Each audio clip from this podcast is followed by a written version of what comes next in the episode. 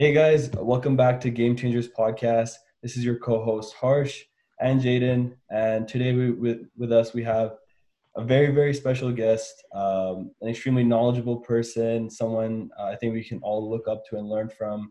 Uh, he is um, Yancey Strickler, uh, co-founder of Kickstarter and former CEO of Kickstarter, a multi-million uh, dollar company which allowed other entrepreneurs to get funding for their business He's an author. He's founded a great concept, concepts like bentoism, and you know we're gonna have an amazing conversation with him today, getting to know a little bit more about all that stuff and a bit about him as a person.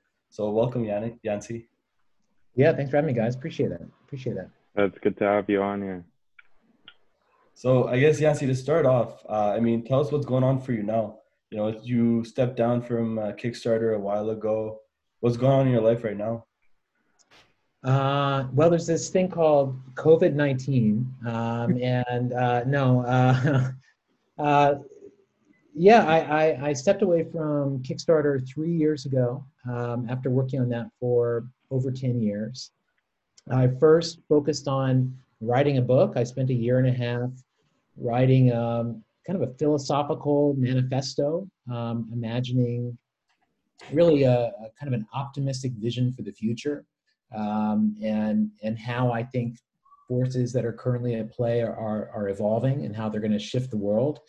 And, and out of that came this idea of bentoism, um, which is a, a, framework and a philosophy for identifying our, our real self interest and a way for us to see beyond this sort of passive awareness that we have of the world where we only see things according to what now me wants, what our individualist yeah. short term desires are um, and Bentoism instead argues that our, our self interest is four dimensional. It is now me, what we want right now as individuals. It's also future me, what the older, wiser version of us that we hope to become wants us to do. Like that person becomes real or not real based on the choices we make.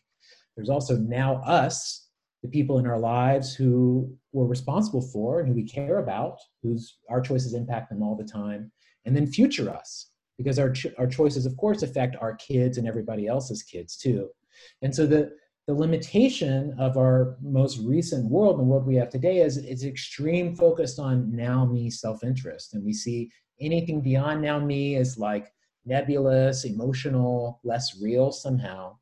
Uh, but like our best selves and our full potential lie in in seeing that full dimensionality of ourselves and so I, I teach this in workshops three times a week, all on Zoom, and that's under a umbrella called the Bento Society.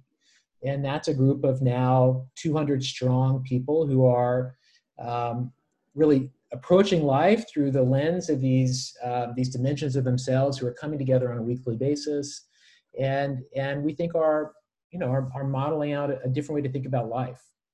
And so my the larger cause I'm on is is on this notion of, of shifting how we see self-interest. And I believe by doing that, it shifts the values that are important in our society. It shifts the way we make collective decisions. It, it changes what's valuable. Um, and, and my feeling is that by changing our perception of our responsibilities to ourselves and one another, that like that's where the best possible version of us exists. And, and I'm I'm just I'm very optimistic about people. I think we're all doing the best we can with what we know.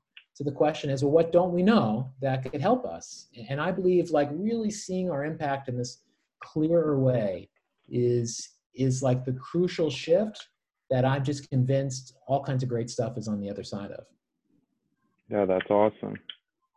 Yeah. Okay. I mean, that's a that's a concept that's very foreign to me. I've never heard of it. So I mean, in layman's terms, like um, I feel like it'd be helpful if you gave an example. So let's say, uh, how would you, in your own personal situation, apply this theory uh, if you came to it? Yeah, yeah. So, so what I teach people to do in, in these workshops, and you can go to bentoism.org to like see what it looks like. Um, but just picture a simple four boxes, a two by two matrix. Um, the bottom left is now me, and the bottom right is future me, and the top left is now us, and the top right is future us. And in each of these, I have an I have an idea of what my values and priorities are. I did this by going through a simple brainstorming exercise where I write down, well, what what does my now me want and need? Like on a daily basis, what do I need to feel safe and secure? You know, I need to be healthy. I need to exercise. I I need to be loved. I need to be working on something that's challenging, right? You like draw out what it is you need. But then you also ask your future self. So for me to live up to like the ultimate version of me, what is true of that person and you you know the sort of exercise you can go through to try to visualize that future version of yourself i think of it as like my inner obi-wan kenobi that i want to one day become and i'm trying to like yeah. that person whisper to me you know you know words of wisdom for to think about my us um, i picture all the people i care about i care about the most my family my core friends you know coworkers and i visualize them all sitting together on a couch and I like take a Polaroid when they're all together and I picture their faces and I like make decisions trying to think about those people. Um, and then the future us is similar. Um, now, I use this practically um, in, in two different ways all the time. Number one is that every week, and this is one of the Zoom workshops I do, every week I make my to do list using the bento. And so I draw a blank bento and I say, uh, I write at the top, how should I use my energy in the next seven days? and I ask each box individually. So I ask my now me, well, what do I need to do in the next seven days? And my now me is always like my work stuff, my errands, you know, just like the things you have to do. What's on your to do list? When I ask my future me, what does it want me to do in the next seven days to become them? My future me will like remind me of a skill I'm trying to master or like a certain discipline or ritual I've been keeping up, like to, to make sure I keep doing it. it. It reminds me to learn you know and it's sort of like always highlighting these things that don't have this immediate payoff but are like building towards something my now us i'm picturing that couch and i'm i'm literally writing down the list of friends that like i feel like i need to give some love to you know who haven't i talked to and so every week i'm writing down like the top four people that i feel like i need to be more in touch with and i and they they go on my to-do list for the week ahead and the future us i'm imagining let's picture the butterfly effect is real and that whatever small things I do now will have implications much longer. Well, what should I do differently if I'm conscious about that? How could I be more of a teacher? How could I set a better example? And again, I write these things down and I translate these into like a literal to do list that I cross off and to where I am actively manifesting who I want to become. Because otherwise, I'm just what I'm waiting for the day that I magically wake up and I am that person. Yeah. Right? Like how and, and I'm waiting for the world to somehow become what I think it should be. Why? Because I'm wishing really hard. Like, no, it's about it's about being active. So that's one way. The other way I use it is to make decisions. So I have in each of my bentos, I have, and I'm looking at right now in front of me, I have like my core values. I'll hold it in front of you. Um, I have my core goal. So my now me bento, uh, my now me, it wants to show people the matrix. When I went through this whole exercise i came down to like when am, when am i my best self it's when i'm like connecting ideas showing people how the world works and that's like what makes me happy i think that's my greatest skill so like that's my now me that's what it wants to do my future me is telling me to create harmony. I'm a, my parents divorced when i was young. So my whole life was like being a peacemaker. I'm always a peacemaker. That's also a problem but that's like something important to me. And also this value of never selling out. Like when i went through what's so core to me it's like abandoning a person or my values for reasons of money, that was like the worst thing I could imagine doing. So like that voice is always telling me that. My now us is telling me about to have deep time, real focused time with a core group of friends. Like when I'm with my friends, never look at my phone, like always be there, be that friend. That's who I need to be for people. And my future us, what's the world I want to see? I want a world with a better matrix. Not that there isn't a matrix, but like how is the matrix helping us out? So when I face choices, I ask them against these boxes. So, like a, a, literal choice I got or question I got was I got asked to do a paid speech for a company that I don't respect and that I don't like. And whenever I've been asked to do those in the past, I've always said no because um, I'm just like hell no, like you suck. Why would I? Why would I do that? And uh, and I got asked that after I made my bento, after I had this idea, and I thought I got to ask this question. So the way you ask your bento is you ask each dimension of yourself individually because they're all going to have different voices. So my now me which says show people the matrix, it says, yo, like doing a talk sounds great. We're showing people the matrix. Like that's what we do. My now us, which wants a deep time, says, yeah, hour and a half to talk about ideas. Like we're down. That's cool. We got no problem with that. My future us, which wants a better matrix, says, yo, th- like you can't just be preaching to the choir. This is exactly what you got to be doing. Yes, you should do it. And then my future me voice, which has this voice of don't sell out, said, no, you're just doing this for the money. You're corrupting yourself. And I realized that this voice that had made me say no to these things in the past was my future me. And then my future me was like a bouncer looking out for my values. This big dude standing outside that said, no, no, like you, you can't come in. But yet, because I could look at like the, my entire self, because I could think like coherently about myself, I could overrule that voice. I could say, no, it's cool, I got this. And I could do it knowing that I wasn't betraying a core value. Like normally for me, doing something that is for money makes me extremely uncomfortable. But in this case, I could really look at myself and be like, you know what? Actually, the thing that does fulfill me and, and who I most deeply am is totally the opposite of what I thought it was going to be. So I'm constantly striving towards this kind of coherence, is the word I use, where I'm like acting in a way that's like in integrity with who I am. Because what I've learned what, I, what I've learned is two things. One, that it feels better. It feels better. But two, and I think maybe most importantly, is that I'm just much better at it. Like I'm much better at doing things when I try to do them this way. Just like, just things play out better. And and and it's because I'm doing things in a way that I think naturally fits with who I am, what I care about, what I'm good at, and so that they all just sort of come together in this in this really positive way. Um, but yeah, yeah. that's that that's the bento. Yeah, and it seems like uh, like lots of people agree with you because on your book, um, your book here has a lot of uh, people that agreed with it and gave references for the back, like the Wall Street Journal, uh, Simon Sinek, and uh, Seth Godin. Some really, uh, really popular artists or popular authors in the business space there.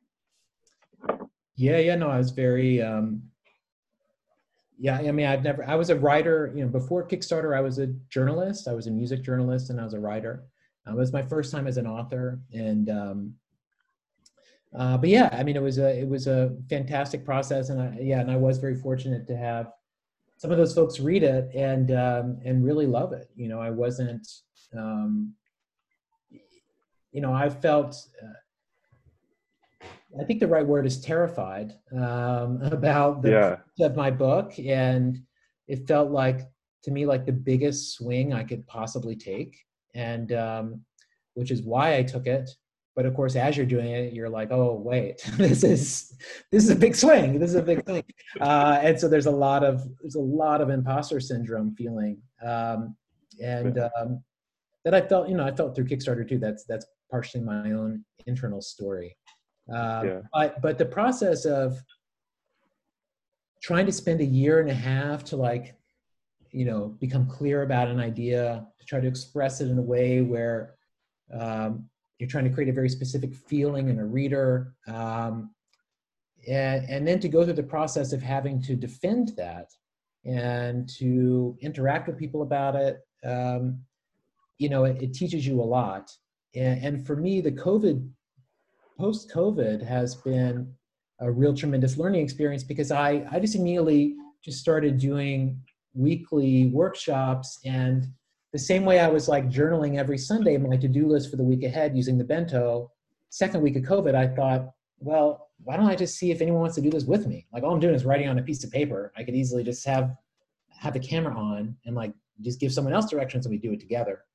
So I did it that first week, and I think 25 people showed up, and they loved it, and it just worked. And so we just have kept doing it. Um, and so COVID, you know, did open up this space where we all had to adjust. We had to adjust our time. We had to adjust our definitions of ourselves, and we've all had to like been put in this place of of questioning and um, and and having a moment of pause, like mandatory mass reflection and pause it just is is outrageous it's it's an outrageous sort of experience we're going through and um and and and so the bento has ha, has been a I think, a really relevant way to make sense of the world we're in now. Because like the the short term individualism of before is clearly like kind of death now. If like that's all you're doing, you're miserable at this moment. Like you need other people, you need long yeah. goals, you need you need an idea of what the world is going to look like other than I hope we go back to January 2020 soon. Um, and and so this is just it, our, our real life events are forcing us are, are forcing us to evolve and um, and and what's wild to me is I just keep thinking like to future generations, this moment will be inevitable.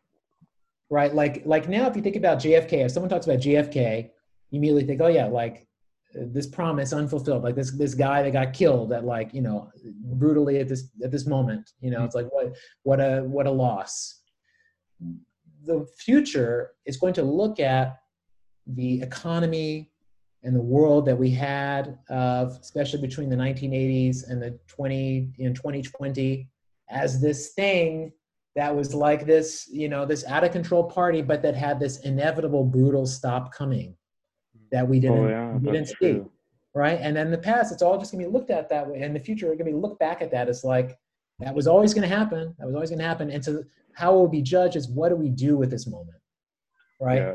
It, the party was always going to stop on Jan- and and you know in February 2020 and the question is how did how did people respond? And like only only those of us alive now will perceive how unexpected will will know what a record scratch it is. But for all future moments this is just inevitable. This is just something that of course was, was like was always happening.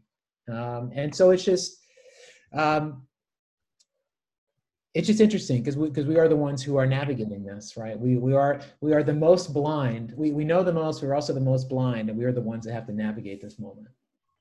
Yeah and i agree with you uh that's like a forced reflection because i don't know about you harsh um i don't know if if you probably have experienced something like this but for me like i'm usually like fast go everywhere like i'm busy all the time but then once covid started i had to slow down. I like I kind of uh, realized who I was as a person, discovered my interests, uh, like what my passion is, like, and kind of really took a look at everything. And and I ended up um, by accident like starting my first like actual business and stuff kind of started and was forced into flow because of COVID. I kind of it just forced me to slow down and look at things from a different perspective. Mm.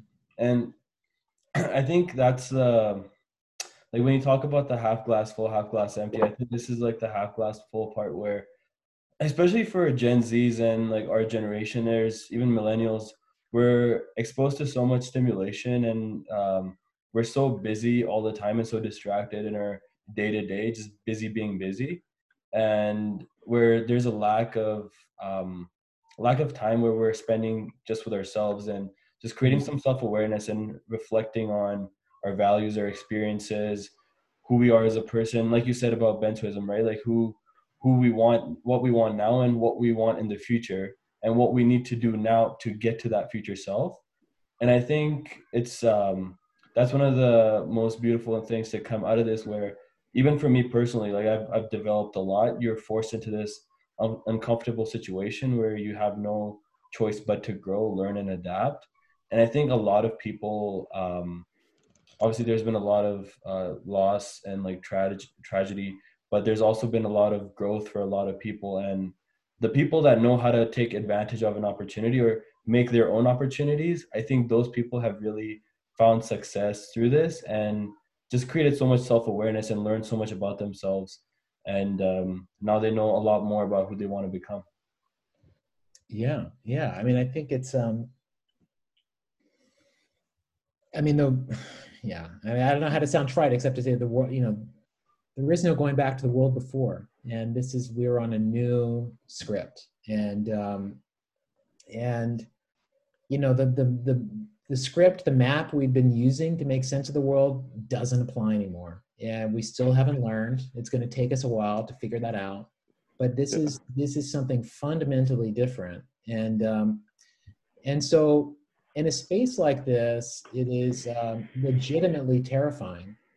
and and every fear we feel is is is just. Um, this is also a moment that is extraordinarily opportunistic, where um, because because our map our maps have been made irrelevant, anybody saying, "Hey, here's here's where we're going. Here's here's here's the deal," um, has the potential to be heard because I think genuinely nobody really knows, and so um, there is the opportunity if you speak with authority and boldness and you have a story that makes sense and and it seems to reflect the world around us more truthfully than whatever than what we believed before i think you have a high likelihood of being adopted at this moment. I mean there's a very famous phrase um, called a paradigm shift. Undoubtedly you've heard the phrase paradigm shift before. I've um, heard it, yeah. yeah and it comes from this book um, called the the structure of scientific revolutions, um, written by this man named Thomas Kuhn in the 1960s. And he analyzed, it's a book analyzing how science has evolved. And what he finds is that science will operate off of a current, uh, of, of, a certain theory of the world, like uh, Copernicus' theory of like how the earth and the sun move around one another. Um, and, uh, and that the science will operate according to that theory.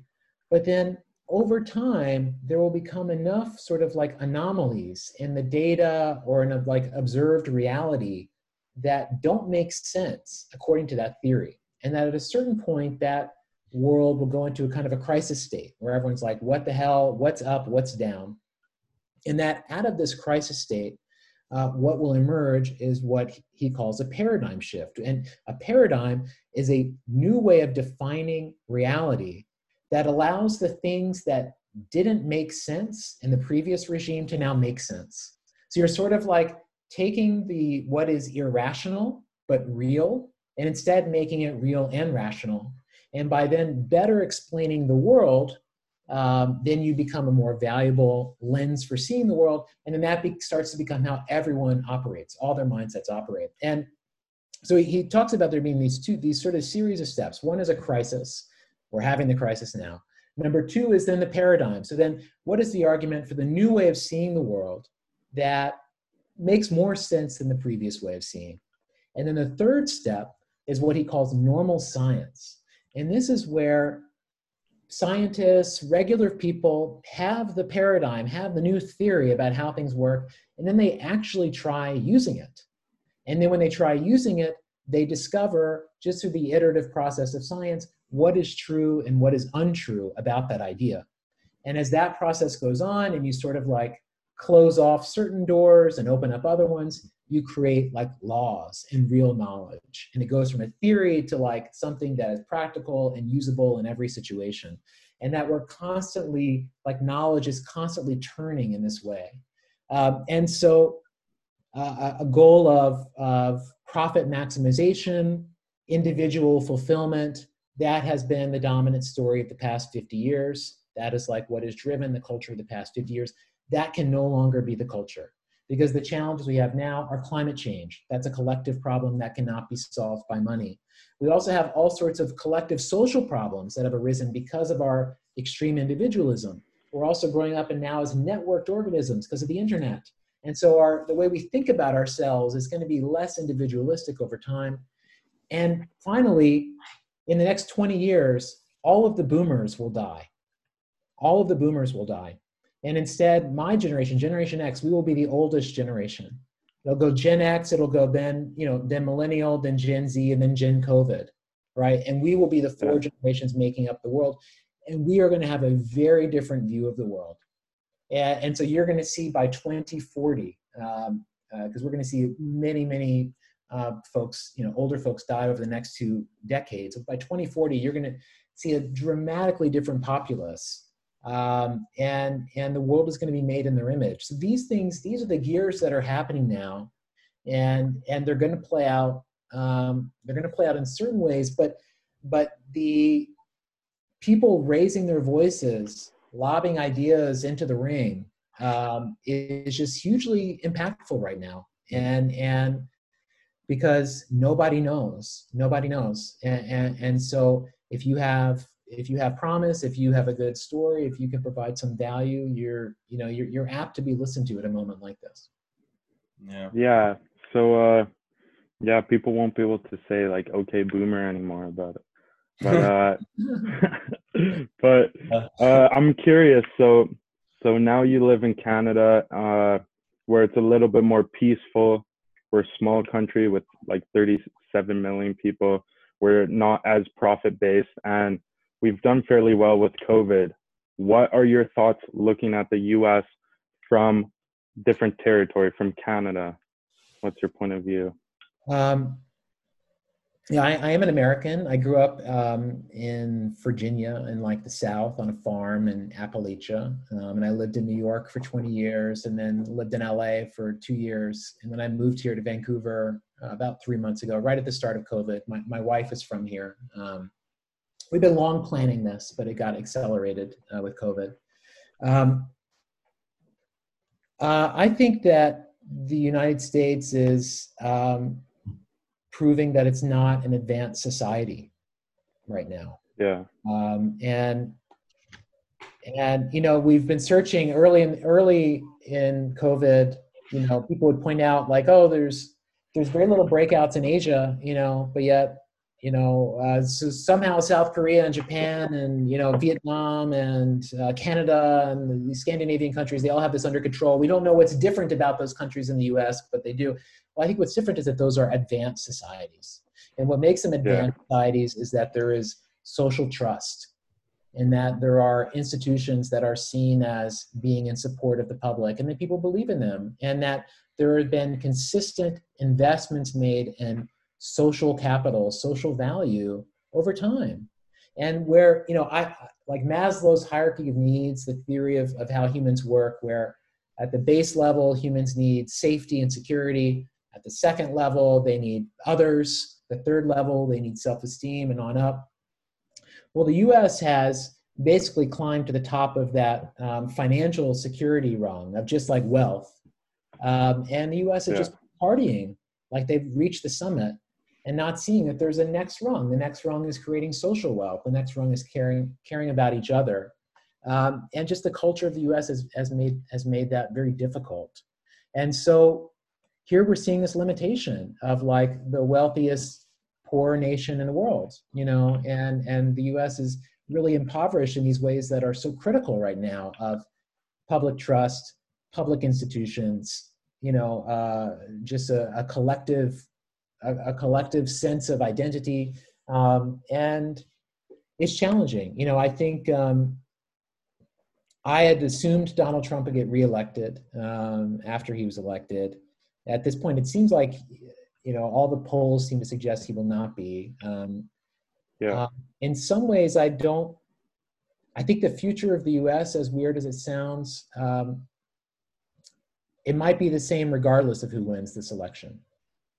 Um, I think that the wounds suffered during the Trump era have been uh, pretty extraordinary, and especially from COVID. And if we're in a place of what it looks like, which is maybe there's like 100,000 new cases a day in the US starting within about a month, and we're there for a while, like, you know, that's a kind of situation um, that's really unprecedented. And um, so I, I, I, have great fear, um, you know, but I, you know, betting against the U.S. is a bad is a bad idea. Um, yeah, like yeah, exactly. so much intelligence, so much, so many different kinds of wealth.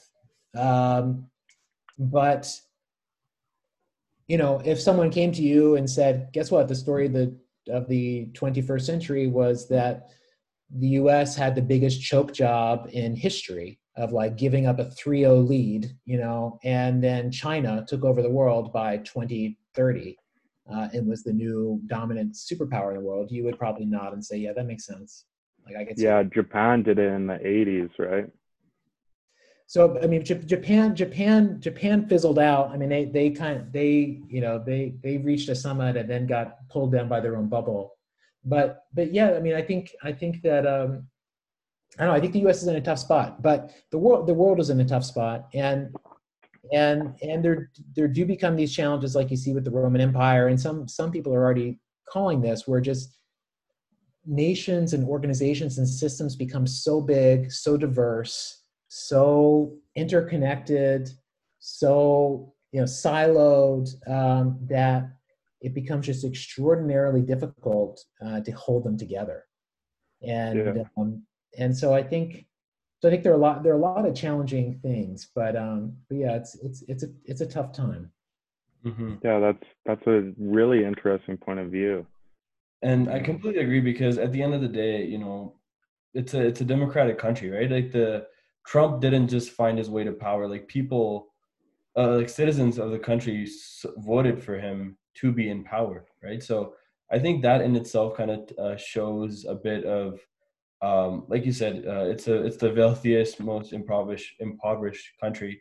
Um, also consider that you know three million people voted for him than the other person, and he still won. There's also that to also that to consider. That, that's true. That's true. And, and yeah, and and yeah, in the U.S., you know, of the uh, five presidential contests of the 21st century, the Democrat has won four out of five, but they've only won the presidency twice out of five.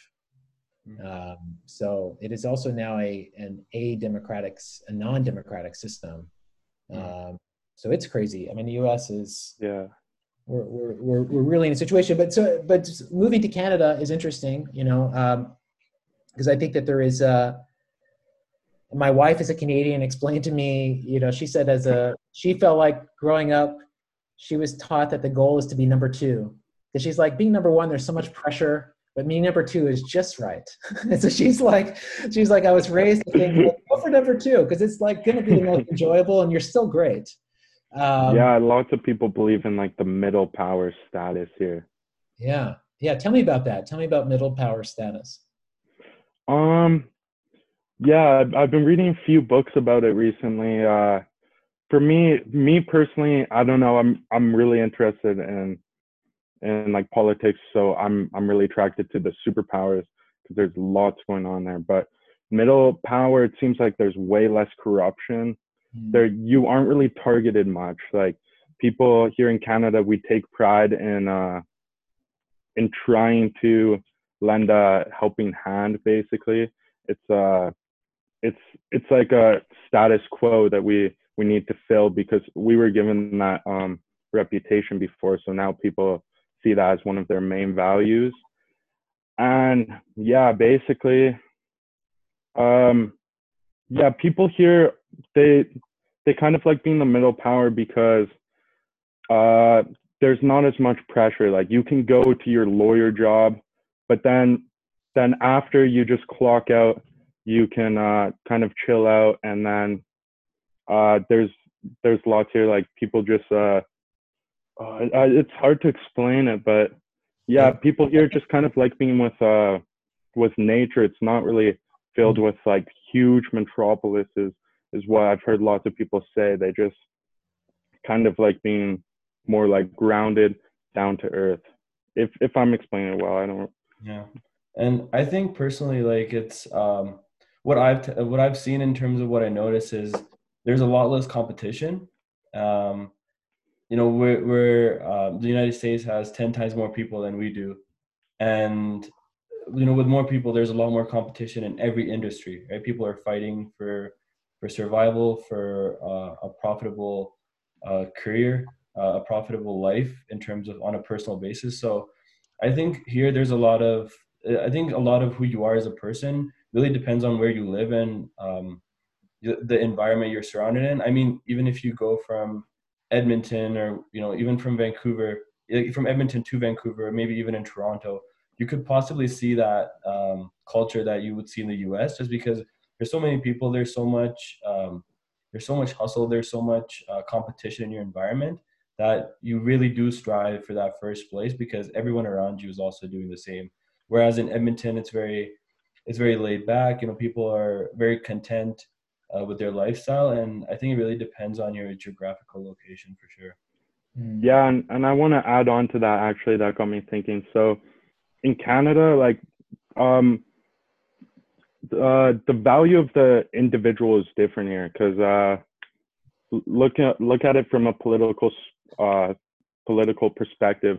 Someone in Canada could uh, they could run for prime minister and they could get it. If they're if they're born even in poverty if they're born in poverty they could become the prime minister if they wanted to. And i don't really see someone couldn't really be born in poverty and then become the president of the united states. It's it's way harder. There's there's more of a there's more of a system there mm. and more of an establishment like more of a class system essentially even like kind of like the richer get richer and poor get poorer. And I think in Canada there's more of a an even playing field. I think, uh, like personally, I've seen like the, if you want to do something, there's opportunity for you here. Whereas in in the U.S., it's it's kind of like if, if you have money, then you there's you have a lot you have a lot better of a chance of being successful than someone who's just starting from scratch. And yeah, I think even just the communities, like I think Canada is something, you know, some like we started from scratch, absolutely zero. We were just a bunch of university kids, but the community is so supportive in terms of giving you an opportunity, giving you a chance to grow from the bottom. And uh, I, I feel like there's there's a lack of that in the U.S. You really do have to. There's a lot of criticism. You really do have to work on something for a while to really build it on from the ground up.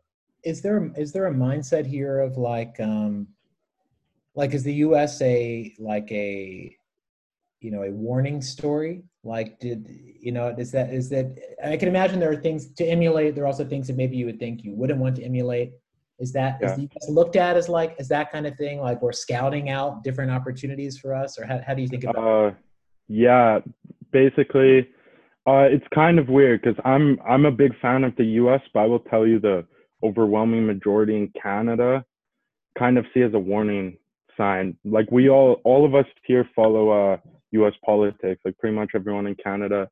But like my parents will come running downstairs in the morning. They're like, "Man, Donald Trump just did this stupid thing. Like, like the U.S. did this. They have so many cases." And people here often, I feel like we'd be more likely to look up to countries like Germany or or Japan or like mm-hmm. uh, Britain or something that that they're more they they're more settled down and they kind of have a a bit more of a moral compass if that makes yeah, sense. I think I think you that last point about having a moral compass is something I agree with as well. Like when you say what we think of the US, I think a lot of us are like, you know, thank God we're not in the US. Like thank God we're not under that sort of leadership. And personally, like I've always wanted to go to the US because it's always so glorified, right? you know, the American um, the American lifestyle, uh, living in LA, New York. But I think uh, after recent times I've seen, like it really matters about in terms of like, you know, what what's the leadership of your country, um, the community, what the values are of the people that are around you. Uh, how do you fit in? Um, are you able to uh, achieve personal and professional success? Uh, to what degree? Uh, how difficult is it? And um, I think that people have a different set of values. I think if you're someone who's very focused on the economic side and you're like, hey, I just I just want to build a profitable business and you have that kind of mindset, maybe the US is for you, right? And you have a lot of money. But for someone like me, I really value um, the the people around me and their mindset and their openness. Um, and I think we have that sort of a community here in Canada. Where in wherever you go, I think um, the the society is very well diverse in terms of cultures and religion. People are very open minded. Um, people are very aware of the right val- like the right values, morals, and ethics. And so do, do you yeah. think of yourselves as like, um, say, as young Canadians, like? Do you feel a responsibility to uphold those things? Like, you know, uh, do you have a notion of what it would mean if you felt your society like going in a wrong direction or anything like that? Or do you do you like do you do you feel those traits are strong in your friends and communities of people? 100% i think uh, you you really you can really sense it. Even just the ways of minor interactions like i've been to the us multiple times. Uh, minor interactions we are talking about opportunity professional opportunity um, you know leadership even in terms of like the covid situation even in black lives matter like yeah there is racism in canada but everything that's going on with black lives matter in can like in the us there's no chance that could you know there, it's very difficult for that to happen in canada because if people have such an open mind people have such uh, even with justin trudeau like you see what he's done with providing people compensation with CRB and COVID, and um, just focusing on people's well-being. And I think the difference is Canada is a people-centric uh, country, and um, the United States is an economic-centric country. And I think, uh, for me, I think personally, I, I value people more because if you if your people aren't happy, then what's the point of having a good economy, right? So, and you know, other people think differently, but that's my perspective to answer your question. Yeah, I mean that's that's valuable. I mean, I, you know, I being here, I feel I have felt more like more of an American um, because I think I um, I assume a certain intent or certain skepticism or set of beliefs that yeah. maybe as an American, especially the American point of view, is also like we are the world. So I just sort of imagined everyone yeah. adopted, right? Um, and so I think it is, you know, I'm, I'm already learning a lot through that ex- through this experience. Um, and I think you know my book and my ideas are really almost are like what I'm holding as the challenge is kind of the American ideal, uh, which I think has been exported around the world, and you know maybe places like Canada have done a good job of putting that perspective in check. Um, but it is trying to make the case, especially to business leaders and people with a lot of influence, to I think to adopt some of the um, you know perspective and maybe you know humility is probably not a word any of those folks would want to embrace, but maybe the humility that comes with this a little bit of, hey, it's not it's not just about me, it's not just about you. There's a there's a bigger picture here. But yeah, I mean, I'm I, I've I'm like I'm on board. I, I plan I plan to be here. You know, um, mm. good. So I'm I'm I'm super awesome. into it. And we're happy, yeah. right? but um, I I think uh, going off of all this, we've had a lot of conversation about politics, ideas, um, you know, COVID. But now I want to talk a little bit about you uh, specifically as a person, Yancey, and uh, uh, talk about your story as uh, as an entrepreneur. Um, you know, in your earlier days when you did uh, go from you know being in on a farm in Virginia to um, starting you know Kickstarter, and you know we're talking earlier about this where you had this feeling after on your last day. Um, but I think uh, you know just to just to start, I'll focus on the start for. I want to know how you, I guess, even came had that self awareness of that's what you wanted to create. Coming, especially because you know in smaller cities or small small towns, you really just focus on uh, you you open a local business, you do local work, and you just you know you it's a very close knit community. And uh, I, I want to know how you got started with Kickstarter and how that really unfolded. Uh, yeah. Um, well, just just just for our own note, like I, I'll need to stop in probably like ten minutes or so. I have yeah. like got, got another thing to start. Um, sure. Um, you know, I my my um, I started as a music critic, as a journalist, reviewing records for places like Pitchfork and Spin Magazine, and um, and you know, I didn't I didn't intend to be an entrepreneur. I like got jobs inside existing companies doing editorial kind of things and um, and just discovered that I was good at organizational thinking and like really thrived in those kinds of environments weirdly i felt like i was i felt like i was an artist so i felt conflicted to be good at those things it was like it was uh i didn't want to be good at the things that i was good at um, and then um, it was during that time i met uh, a new friend a guy named perry chen and i met perry he he worked at a restaurant uh, where i went a lot and hung out like a very cool restaurant in brooklyn and um, and one day he asked me to hang out after service, and then he told me about this idea he had had, which was the idea for crowdfunding. And um, this is in 2005. And uh, and so we started working on this idea together. And, and I had no intention of being of starting a company, and neither did he. Um, but the idea was so compelling, and and we were very specifically focused on the on the notion of funding creative projects um, helping artistic projects using crowdfunding like to, to create new ideas not to do charity or any of the other things that we saw it could be used for and um, and to that goal of just could we create a universe where new ideas, creative projects could be funded not because they were a good investment, but just because people wanted them to. Because the money you're putting into Kickstarter projects, there's no financial upside. It's not an investment. It's, it's somewhere between a pre-order and a, and a donation. And um, and so, could we create a universe where ideas are funded without that selfish upside to motivate it, but instead just because it's cool or because like the creator's cute or just like you know this tech would be rad, and um, and and so you know there was like four years of uh, since after I got involved of trying and failing to get the site off the ground. Um, me and Perry and then Charles Adler, who we met shortly afterwards, uh, it's also Kickstarter co-founder. We're not engineers.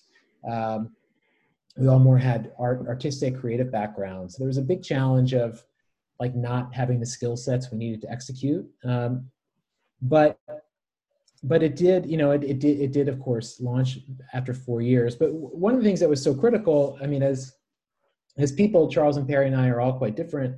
Um, but on like the core level of what our idea of success was, we had a lot of agreement. You know, we all came from music and art, and to us, like the idea of selling out, you know, making something and then like commercially exploiting it so you could pull yourself out of the scene was like the lamest, shame, most shameful thing you could do.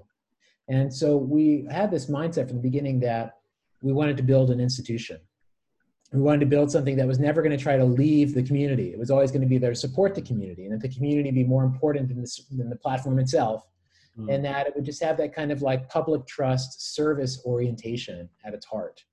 And so that meant that we couldn't try to profit maximize. We couldn't. We wouldn't try to flip it. We wouldn't try to raise as much VC money as possible. Like there are all all these choices that went off the board for us because of the specific notion of success that we had and as we started having success, um, we didn't deviate from those positions. In fact, they became even more important to us because they distinguished us from you know other tech companies, and um, and they ultimately came to be real great assets of differentiation in the market and versus competitors.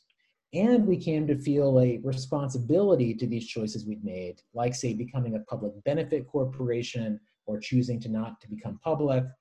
And we felt a responsibility with those decisions that we were trying to model out a different kind of behavior for future entrepreneurs.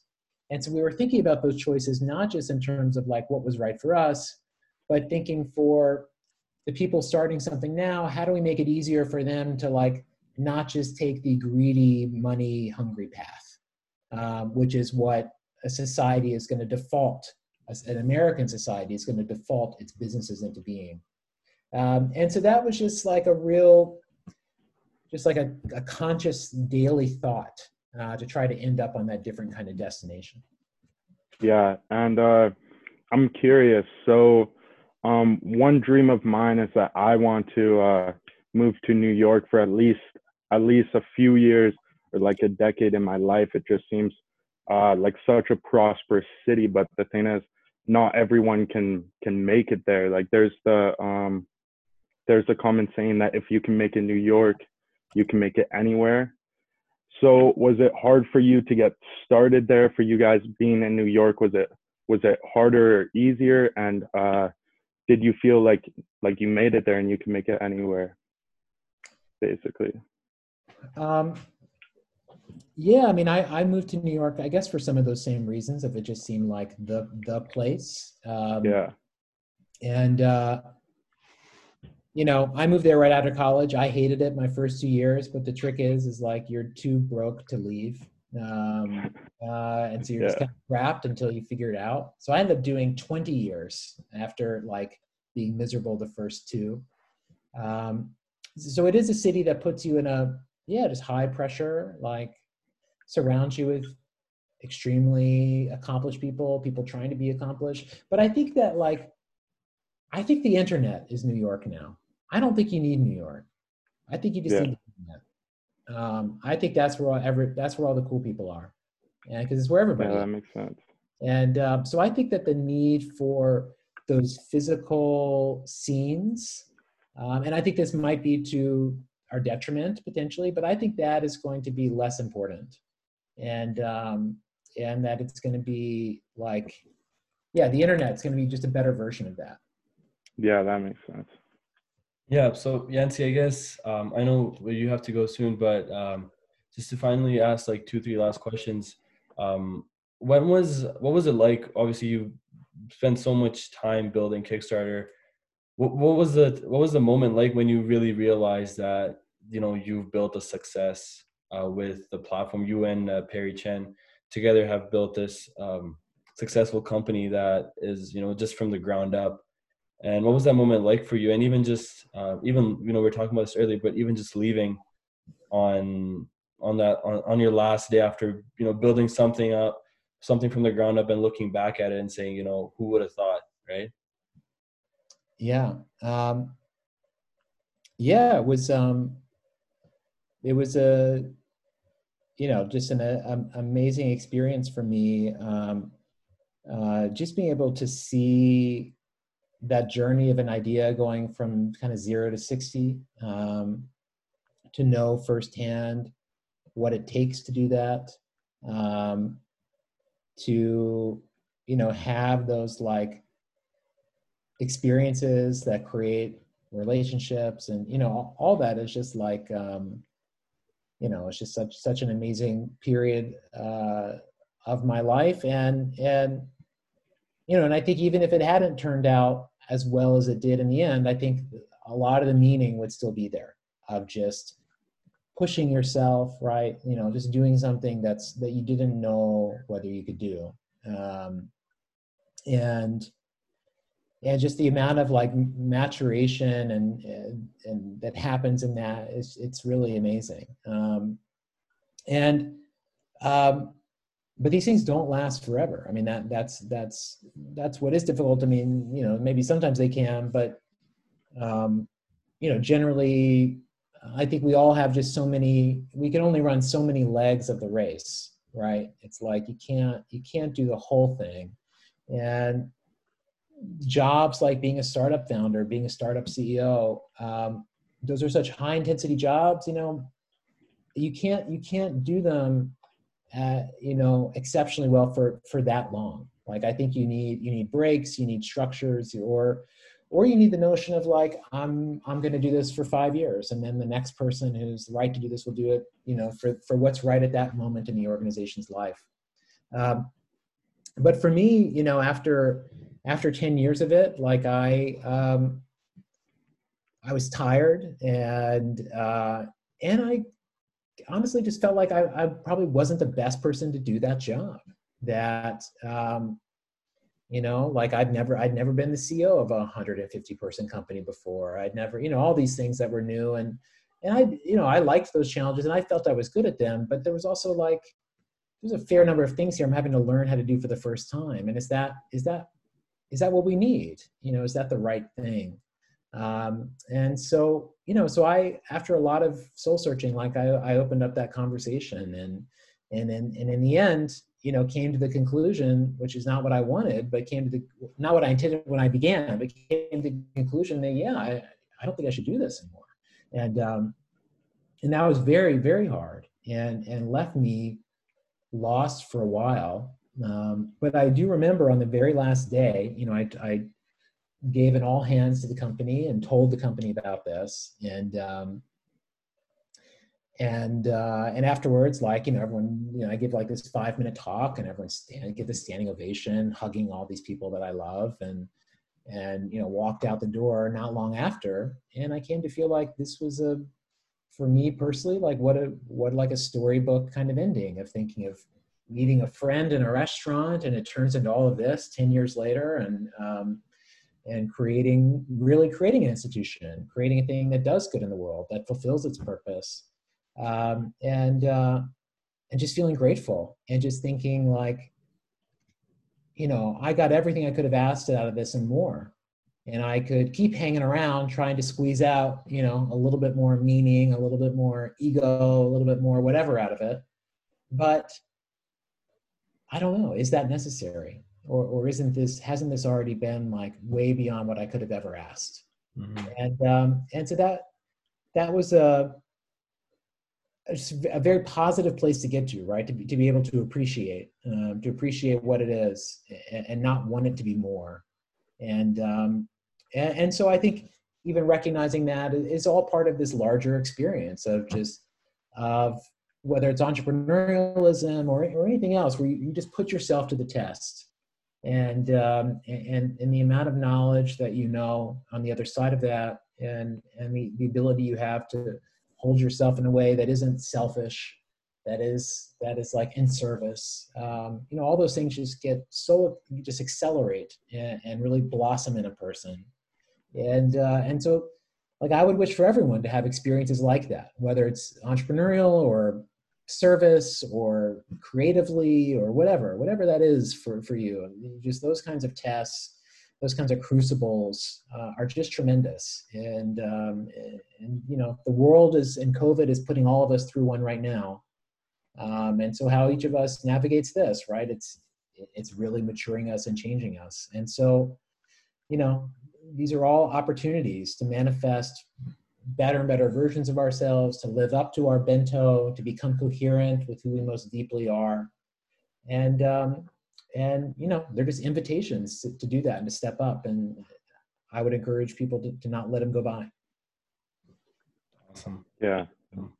Well i guess first of all i want to acknowledge even i think even as uh, as an entrepreneur myself I, I i think there's huge courage and huge uh a huge strength that that's required to really say you know just accept that you know you just don't find happiness in something and something that you build and something that's comfortable and just leaving and starting from scratch, starting a brand new journey. I think uh, that's something that I, you know, highly respect and, you know, appreciate.